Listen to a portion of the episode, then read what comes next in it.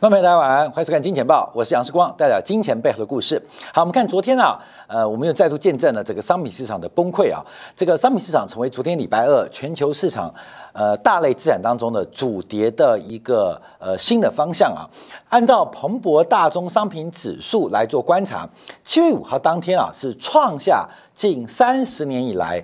第四招的交易，那不要忘记哦，因为今年啊就创过两个记录啊。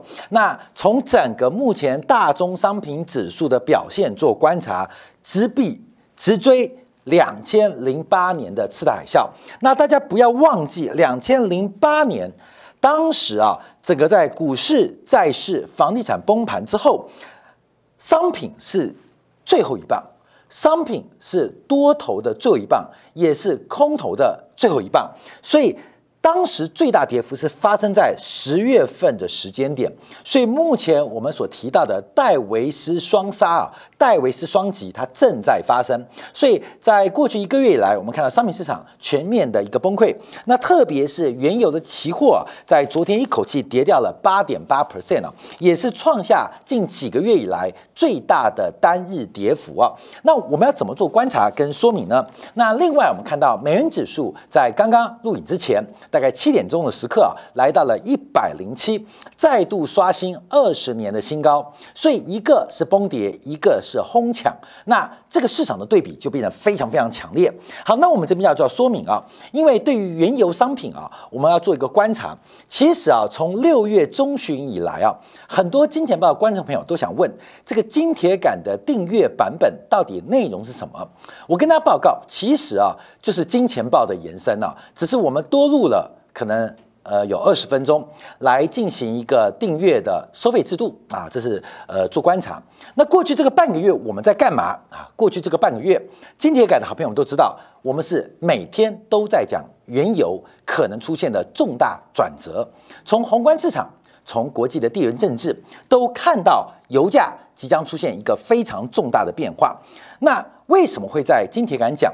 因为呃，世光呃，直接跟大家报告，我们金钱报的这个 TA 啊，就是目标观众是月收入台币啊十五万或有潜力月收入十五万以上的观众。所以，你像我们讲到欧元的问题啊，讲到昨天德国欧元、希腊欧元，我们跳过了很多环节，主要的原因是。我希望我们面对的观众跟我们的订阅用户是比较高射精的一个观众，从东升到现在一直是如此，所以很多的小部分的这个经济的环节或外汇的环节，我并没有多做说明，主要是因为我认为金钱豹观众在专业的财经的知识应该是有一定的基础，所以我们节目有时候不是做给小白看的，不是做给小白看的。那小白什么时候会变成金钱豹的粉丝？那就是等到他市场。赔个三年，赔个五年，历经过几个周期，他自然就成为金钱豹的粉丝。所以这个小白啊，呃，就交给别的这个节目啊，别的财经栏目啊，或其他优秀的一些主持的这个主持人去慢慢教育啊，慢慢教育。我们的门槛是比较高的。那金铁杆为什么在过去这半个月讲油价？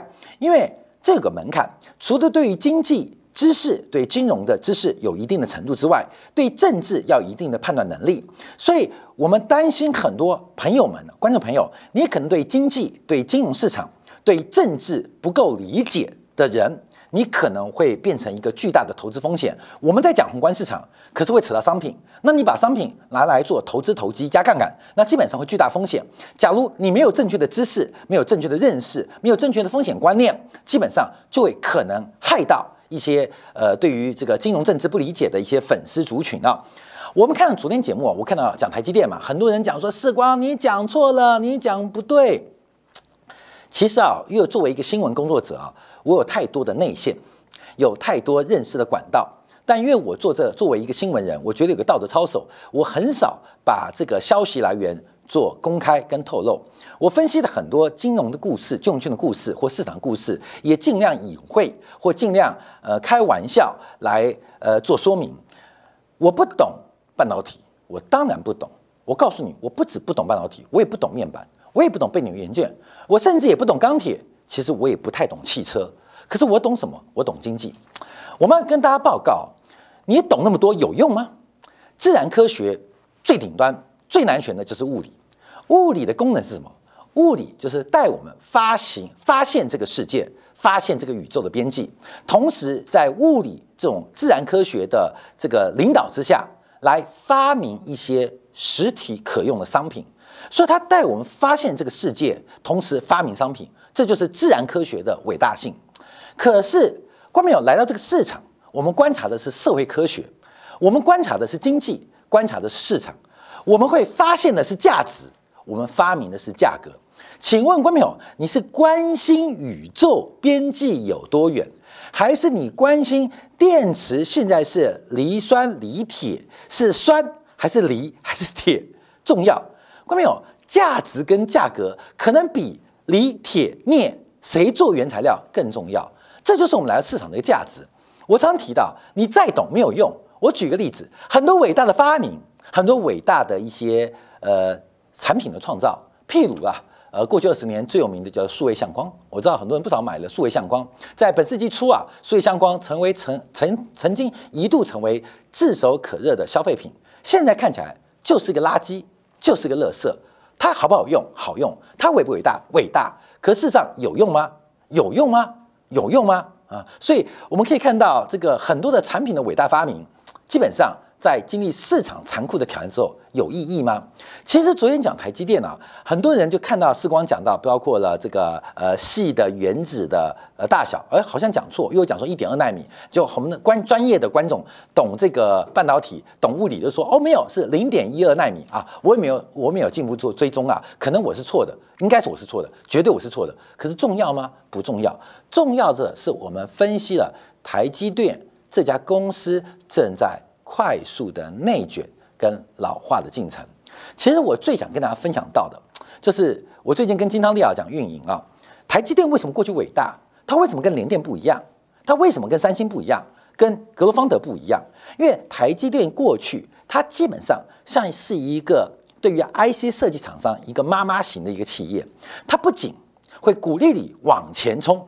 鼓励你勇敢去面对无知的未未知的无知的未来啊，无知的未知的未来啊，基本上就当它整个产业景气好的时候，台积电会鼓动它的这些客户积极下单。台积电在过去当景气反转的时候，它最了不起的，它会拦腰给客户喊刹车。这就是最了不起的代工厂商，他提供的不是制程，他提供的不是产能，而是提供一个对于客户在风险管理跟控制上的最大靠山。这是台积电的价值。为什么说台积电完了？因为台积电开始比制程，开始比产能，这就好像我们男生比腹肌，女生比眼睛大。比谁妆化的好一样。当一个制造业开始比自己的制造能力、制成跟产能的时候，其实它就回到最传统的制造业。它真正好的是提供服务，像麦肯锡呀，像很多顾问公司，它讲的是一个数据库的提供，可更多的是一个服务跟附加价值的创造。所以昨天我讲的重点在这边呢。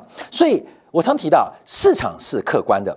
价格是随机的，而风险跟欲望是同比扩增跟同比收缩的。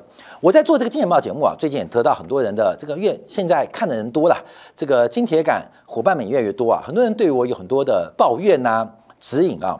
我跟大家报告，我不可能讨好所有人。我不可能讨好所有人，我只能不断的往前走。所以在节目进行的过程当中，得罪了千千万万人，请大家多多包涵啊，多多包涵。同时，我们只能保持一个热情跟不断进取专业的心，在进这个节目。所以，金钱豹的使命就是我提到。中国要成为世界最大的国家，它一定有最强的金融环境、金融市场。要成为一个最好的金融环境、金融市场，那就一定有最好的金融财经的节目。我们的使命就是如此，我们要做中华民族伟大复兴的一个螺丝钉，而我们要把这个螺丝钉给做到最好。你可能喜欢我，可能不喜欢我，没有关系，你可以不看，看没有？我做给我想做的人看。你不喜欢我就不要看我的节目，你是很自由的哦，我们是很骄傲的哦，过没有？很骄傲的。诶，说世光啊，与人为善做生意不是我们做任何的事业，假如跟利益、跟金钱做妥协，就会丧失初衷。我们从东升做主播到有晚间黄金时段的节目，我拉拔了有多少主持人？看到没有？有多少主持人？像你看东升财经台线台长李兆华，他怎么从平面变成电视媒体的？不是我挖掘的吗？不是我挖掘的吗？那这个过程当中有很多值得高兴、值得替人家祝福，也有很多内伤的事情，很多内伤的事情。而我跟很多奥妙跟大家报告，其实本来不想讲，我要讲了。你看李兆华是我从《Money》杂志拉到东升财经台，我就一鼓励他，我说兆华你长得漂亮，你又有这个财经的这个上进心，来来电视，来电视。所以我就跟当时的台长慧慧姐推荐了李兆华来到东森财经新闻台担任。呃，来宾担任编辑，来担任主持主播的变化。那他当然很厉害，一路就这个顺风顺水的做上去。观众朋友，我讲个故事好不好？我这个人呢，这个不隐恶也不扬善啊。我讲说，东升出卖我最多的不就是李兆华吗？观众朋友，你们知道吗？哎，观众朋友，这讲八卦了。李兆华出卖时光最多，你知道吗？啊，现在他很红，现在是台长。你知道出卖我最多的就是李兆华，你知道吗？观众你可能不知道，我只是随便举个例子啊。观众随便举个例子，这个市场我看太多了，我也接受了。我做我的事情，我做好的我的事业，所以很多金钱豹粉丝啊，跟金钱金钱感伙伴们，可能对我很多责难，没关系，你可以不要看，你也不要订阅，真的，我们是靠热情。我不希望有有很多跟我们对于经济啊、对于政治理想不同路的人，这个呃在节目上面吵架，你就不要看，看到没有？不要看，你可以离开，真的可以离开，因为我们一直在找志同道合的朋友，所以这过程当中啊，得罪很多人没有关系，我也被很多人得罪啊，很多人得罪，所以很多事情啊，这个节目现在收视率高，应该诶，我们多讲一些这个有助于流量的事情，不是。不是，我们就在人生的高峰，或在一个流量周期的高峰时候，我们在这边叫区别，叫分别，到底哪些是值得我们付出努力的人啊？值得我们付出努力的人。所以我就提到一个故事啊，所以讲个八卦啊，讲个八卦。所以人啊，这个你看起来是这样，就谁知道是这样呢？对？谁知道是这样呢？所以这个，哎哎呀，这个故事啊，也没什么关系。人家也是台长，现在节目也做得不错。那那他有他的本事，那我也恭贺他，也代表我眼光不错啊。但我眼光不错，可是不应该啊，把他当朋友啊。哎，就讲个八卦，后面多的嘞，多的嘞。所以我不喜欢讲身边人，一讲就讲多，因为我看最近很多人对我一些非议啊，对我一些责难呐，那没办法，后面离开。离开，我不可能讨好所有人。我们做政治、做财经不一样，都不可能讨好所有人。为什么？我又不是靠喊股票嘛。光明，你去想，以我们现在的流量，金钱豹流量哦，不要以单日看，因为我们是每天做的哦。全台湾最大的财经的 YouTuber 就是金钱豹。有人可能二三十万次，他一个月推一次；有人可能十几万次，一周推一次。我们是每天播。YT 告诉我们是不仅是台湾最大的财经的 YouTuber，其实从全领域当中，我们的收益跟表现是华人圈第一名。我跟你讲，有很多指标可以跟大家做分享报告，那就是我们努力，因为我始终没有向大家妥协，我始终没有向各位妥协，我始终也没有向利益甚至向金钱妥协。我们用这个平台喊喊股票，你觉得能够赚多少钱？所以。订阅一千两百块，或是不订阅，我们做公众。我这个很多讲法原因就是，我要跟大家讲，我们每每个人很多选择，我也选择，所以很抱歉，很抱歉啊。有些人对时光有些失望，有些责难，那没有关系，我可能不能满足你的期待，在这边我们就分手吧啊，分手吧。哎，根本很奇怪，我们对流量做自杀，做是自杀，根本没有做。我你也有五个喜欢我的人，总比那个五十万的流量那边瞎起哄好嘛？你懂意思吗？我们就把。呃，知心的观众粉丝，你看免费版不要钱嘛？可能广告有点多啊，多包含了。呃，毕竟团队成本很高，虽然我每天骂他们，可能成本比较高啊，所以看看广告。那我做给五个人看，总比做给五十万人看好吧？你懂意思了吗？啊，我去哗众取宠，还是做给五个人知心人看没有关系。所以在路上啊，人生啊，很多时间碰到很多十字路口，该分手时就分手。会再相遇，还是会再相遇啊？就是如此。好，那我们回来看一下，呃，这个原油的变化，因为我们特别要分享，就是金铁杆，我们过去这半个月来在做什么？看到没有？都在讲原油，都在讲原油。其实我们严格来讲，是从六月十五号开始提到的。当时我们从整个自由港的爆炸事件，从六月十五、六月十六啊，六月十五号标标题啊是呃拜登气炸。由是命悬一线啊！观众可能有看没看，可至少可以看到标题。到了六月十六号，我提到留下钱带走经验，还是要留下经验带走钱。那另外我们知道，六月十七号连做哈连续做，从失控到可控，看能源跟住房的价格未来。好，那就六日了，六日六日回来继续做。油价崩跌，商品牛市终结，戴维斯双击。好，继续做。后面提到了哈，油价闪崩会拖垮通胀，美国信用债市场拉空气挤爆。到六月三号，拜登拔插头，油市运寒风，通胀闪到腰。到六月三十号，牛市最终摊保摊头宝就是油价。其实我们在金钱报也好，金钱感也好，有时候讲讲债，有人讲讲汇，有时候讲讲股，有些人讲讲各类商品。我们几乎从来没有在过去一段时间连续针对一个大型商品。做连续性的节目，为什么这样做？为什么这样做？因为第一个，这是市场很重要的转折，它是市场一个最重要的关键指标。第二个，有可能会让热爱视光的好朋友在这边财富得以自由。当然，你去投资、投机或杠杆，关没有赚跟赔自己负责哦，我不负责，我是全世界最不准的主持人，你自己负责哦。你赚钱不会分我，赔钱也不要怪我。可是我们看到了一个很大的可能性存在，这个可能性可能你拿去作为自己的财富自由的追求。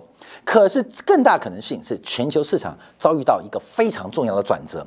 好，在过去啊，我们有六十分钟先看连续这半个月在讲油价，就是我们讲金钱感内容。那我们不敢在金钱报讲原因是因为我怕大家对于政治的理解不够，对于这个金融，尤其这种高杠杆的商品拿去随便乱玩，那是非常恐怖的一件事情啊。我们看一下，这是六十分钟线，我们拉到日线来看，其实啊。假如六十分钟就一小时线嘛，我们用一小时抓走势啊。其实严格来讲，就从这边讲到这边了，就这一段了，就这一段了。所以油价大跌，其实就这一段转到这一段，就是整个原油商品的多头，目前从价格做观察，可能出现到一个非常重要的转折位阶，这是日线。所以我们刚刚讲是小时线嘛，这是日线。假如我们再往下看，这是月线哦。哎，观众朋友，我们从短的看到远的，你会发现哦。其实哦，这是个送分题，你知道吗？只是这个时间的转折可是发生，怎么发生？如何发生？会发生吗？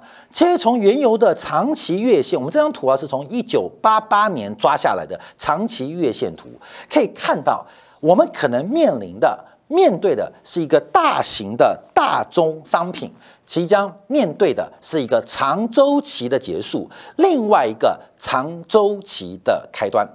所以看越远。哎，你会觉得位置越堆，所以我们再回来看，哎，观众朋友，我们在小时线这边折腾来折腾去，其实到底贵的还便宜，你不知道，只是连做了两周多，不断在我们节目当中，其他都不提了，都不管了。铜崩盘，恭喜他；银崩盘，恭喜他；黄小玉崩盘，恭喜他。可是我们单挑跌最慢的油，为什么？因为它重要。所以你看到日线。再看到月线，你就知道世光在过去这半个月为什么在金铁杆部分每天讲同样东西，讲到金铁杆的耳东耳屎都快掉出来了。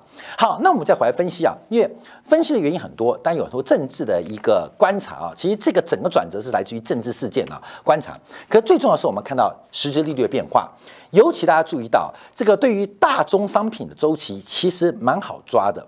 因为它会透过通胀预期跟实质利率的共伴效应产生变化，并不见得是实质利率直接影响到商品价格。当然，实质利率透过折现的概念，会对于这些商品产生估值上的变化。可是，实质利率会透过消费跟供给，通胀预期会透过消费跟供给，更真实的影响到所有不管是贵金属、贱金属。软商品、硬商品、能源，它们的供需结构，这是经济运行的本质。至于原油到底是黑色的、红色的、蓝色的，到底原油摸起来是黏黏的、滑滑的，还是湿湿的，不重要。我没有？越懂这个产业人，死越惨。所以昨天我看到很多这个说台积电不会跌啊，跟我这么争辩人，那可能对，可能对。我跟你讲啊，你越懂的，我要再讲一个故事啊，还再讲故事，又出卖一个朋友。这个曾经啊，在台湾这个手机股王上班的啊，做高阶的这个主管啊，那有次跟他吃饭啊，跟他吃饭，然后呃，马上电那电话来电了，电话来电就是那个老板娘来电了啊，来电了就高阶主管嘛。当时啊，当时啊，他大概有两百多张的这只手机股股王啊，两百多张，那时候价格已经是八百多，掉下来哦，六百多，我就跟他讲啊，快走了，真的不行。他说不可能，不可能。这家手机的股王后面的发展还非常非常多。我跟他报告，中间快转到股价跌破一百块的时候，他把股票出清离职了，离职了。另外，我要讲其他其其他几个台湾的面板 CEO 啊，跟我正面面板啊，那是我对，为什么？我跟你讲，你懂面板，可是我懂市场啊，所以但懂面板重要，懂市场重要。后面你越懂会越害到你，你知道吗？你越懂会越害怕，因为你要看到背景的商业模式，包括我们前面讲的枢纽、这个 Hub、这个 Platform 平台，甚至生态性。它的一个关键的过程，你才会看到股价的变化。所以从实质利率来看到原油，而，各位有，这也不是我们今天要炫耀的重点啊，不是炫耀，而是跟你讲有意义。那我们通胀预期等会再提到，我们先讲实质利率啊，因为实质利率跟不管是原油跟黄金都是高度的负相关，跟黄豆啊，我们以黄豆为例，高度的负相关，跟铜高度的负相关。那实质利率现在正在。快速的正常化正在快速的正常化，所以这边我们就要提到一张图了。这张图啊，就是中金研究所做的这个报告。哎，观众不喜欢不不喜欢听没关系哦，不喜欢听没有关系哦。我在今年要怎么讲？台湾投资人有幸也不幸，在台湾岛内的政治气氛当中，这个逢中必反。所以我们在过去几天，在今年部分直接特别提醒台湾观众朋友，你们要利用台湾。蠢材一堆，逢中必反的优势，利用大陆的投行的报告来赚大钱。因为大陆的投行、大陆的微信公众号有非常多优秀的自媒体跟投行的报告，而且都中文啊，都中文，做得非常完善。那会产生一个讯息差，你知道吗？什么讯息差？就是因为很多反中人不会去有微信嘛。也不会去订公众号嘛，也不会去观察大陆的财经大 V 嘛，所以知识的落差就出现喽。我们以这张中金所做的改良版的美林资产时钟为例，好，这我们节目之前就提到了，这是一个时代落差，我们也要掌握这个机会。为什么赢家远是少数，输家远是多数？那现在多数人逢中必反，那这些蠢蛋蠢货们就是你割他韭菜的绝妙机会。光明，你懂意思吗？不喜欢听的一四五零，快滚！啊，快滚！我们做给喜欢啊或政治正确的人，或政治理想、民族理想正确的人看啊。各位，我一样，因为最近我们流量太高。我昨天还跟金汤力开会，开到十一点多，我觉得不对，不对，不对，这中间有流量，一定是垃圾。哎，各位，不是讲你啦，有可能是讲你哦。不行，流量太高，你够不够太高？砍流量，砍流量。那怎么砍流量呢？今天视光节目为什么一直在特别提醒我把很多。不该属于这个地方的人，请走！你不要看我的节目，我们流量太高，虽然你提供我广告效益，我们不要啊，越道不同不相为谋啊。那我再回来讲，所以我们在台湾的观众，海外观众当然就可能没有这个问题啊。台湾观众要特别注意哦，我们要利用这个讯息差、资讯差跟政治差。掌握这个机会，所以不仅时光会搬赢这些资讯，跟推荐一些好的报告给大家，也特别讲大大大家注意到，多利用大陆的很多优秀的财经大 V 呀、政治大 V 呀，或是微信公众号很多订阅，甚至很多是免费的，什么梁中华研究啊，都非常非常的优秀啊。根本就利用这个机会干嘛？碾压台湾的这些笨蛋群众，你懂吗？就碾压他，连论文都搞不清楚。看到没有？林志坚。选中华念中华大学，我不客气来讲，我哥就中华大学毕业的。中华大学，我看我哥就知道中华大学干怎么样。我不客气讲啊，因为他每天都在家，都在打电动啊，没看过书啊，连课本都没买，平平安安毕业，你知道吗？他是我，他是现在林志坚的学长。我我这样讲够没过分吧？我哥就中华大学毕业的啊，我可能又得罪人了，但这事实啊，这事实啊，这种学店林志坚去念干嘛？还真的写论文啊，各位，那就有人相信嘛，所以我们就回来讲，各位朋友，这不是讲政治哦，这是资讯差。你要站在人少那一边，人少不见得会赢，但人多那边一定输，对不对？在金融市场当中，我们想办法站在人少那边，人少，我世光跟你讲，不见得赢，可是站在人多那边一定输，好，对不对？所以想办法站到人少那边。既然有那么多蠢材，那么多韭菜等着被割，那我们。不顺手摘两朵韭菜花回家，你对得起自己的肚子吗？好，回来讲这个美林时钟的这个资产价格表现，因为该赶走都赶走了。好，我们看一下，因为啊，美林资产时钟其实它透过景气的一个变化，看到每个资产在该阶段的表现。那中间研究做得非常好，它透过通胀预期、实际利率还有名目利率的关系，进行了一个演化跟变化。当然，大家特别注意到，因为两千零三年啊，财政部美国财政部推出了抗通胀债券，产生了这个通胀损益平衡点的概念。这是美国财政部跟美联储跟市场有效沟通的一个最重要的一个媒介跟窗口，这也是葛林斯潘任内到最后交班给 Bernanke 一个非常重要的里程碑啊！所以这个 TIPS 啊，抗通胀债券，它。创始时间到至今啊，才不过二十年，可是一个非常有效的工具。而这个抗通胀债券会产生一个一个叫名目利率，就十年期国债。那抗抗通胀债券会产生一个实质利率跟通胀预期。从十年期国债跟抗通胀债券当中的变化关系，可以让我们从金融市场的价格机制当中发生发现通胀预期跟实际利率的变化。通胀预期跟实际利率变化，而这个通胀预期跟我们传统认的认识的，不管是 CPI、PC 不太一样，它是金融层面的通胀预期。那实质利率是扣掉这个通胀预期之后真实的资本报酬率，它也跟你在银行的存贷款之间没有关系，没有直接关系。可是它是核心，所以我们要从这个角度做观察，从整个行业的一个变化当中，它是一个。它是一个顺时钟发展，我们可以讲，一个景气的起头啊，一定是通胀预期开始回升，而实际利率继续下滑。通胀预期开始回升，而实际利率继续下滑。那通胀预期快，它扣掉了实际利率之后，有可能拉抬屏幕利率，有可能通胀预期反弹速度不够快，仍然受到实际利率的压制，让名目利率下跌。可是要注意到。关键是每一个出生段都会见到通胀预期走高，而实质利率往下。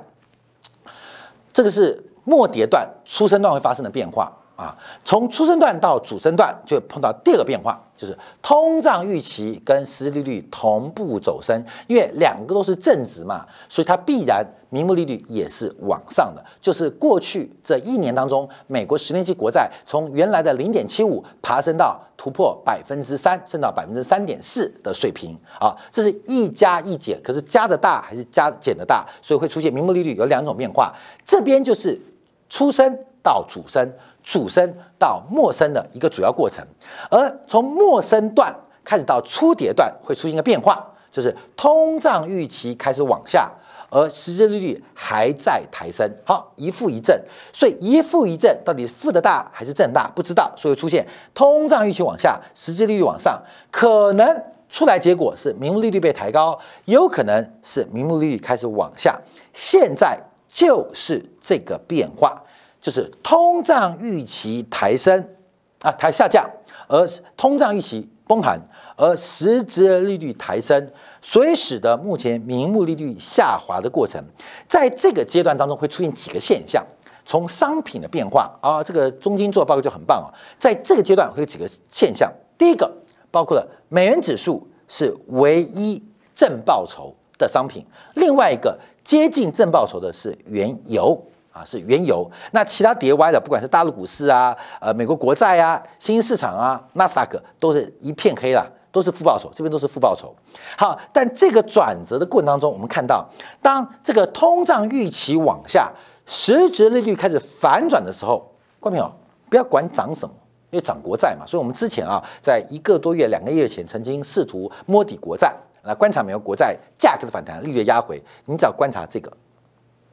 原油会崩跌，原油崩跌。我们在六月七号再补充说明为什么？因为当时油价没有跌嘛。我们也讲了两个礼拜，很多金铁杆可能对世光有一点点开始怀疑了。世光，你用那么大力干什么？天天讲一样，好像跟重播一样。其实我们的意思要告诉大家，这是一个市场重大的变化。我们可以从这些观察到原油，这是你想成为。财富自由之路的一个很重要的里程碑，我们想从原油来验证通胀预期跟名利率、实际利率正在改变，这就是我们做节目的目的，分享给大家。好，时间关系啊，我们稍微休息片刻，稍后在今天的部分来针对啊这个美元再创二十年新高这种哄抬的方式，刚好对比商品的崩跌，它两个火花，这个是怎么交接的，会有什么样的结果？休息一下，马上再回来。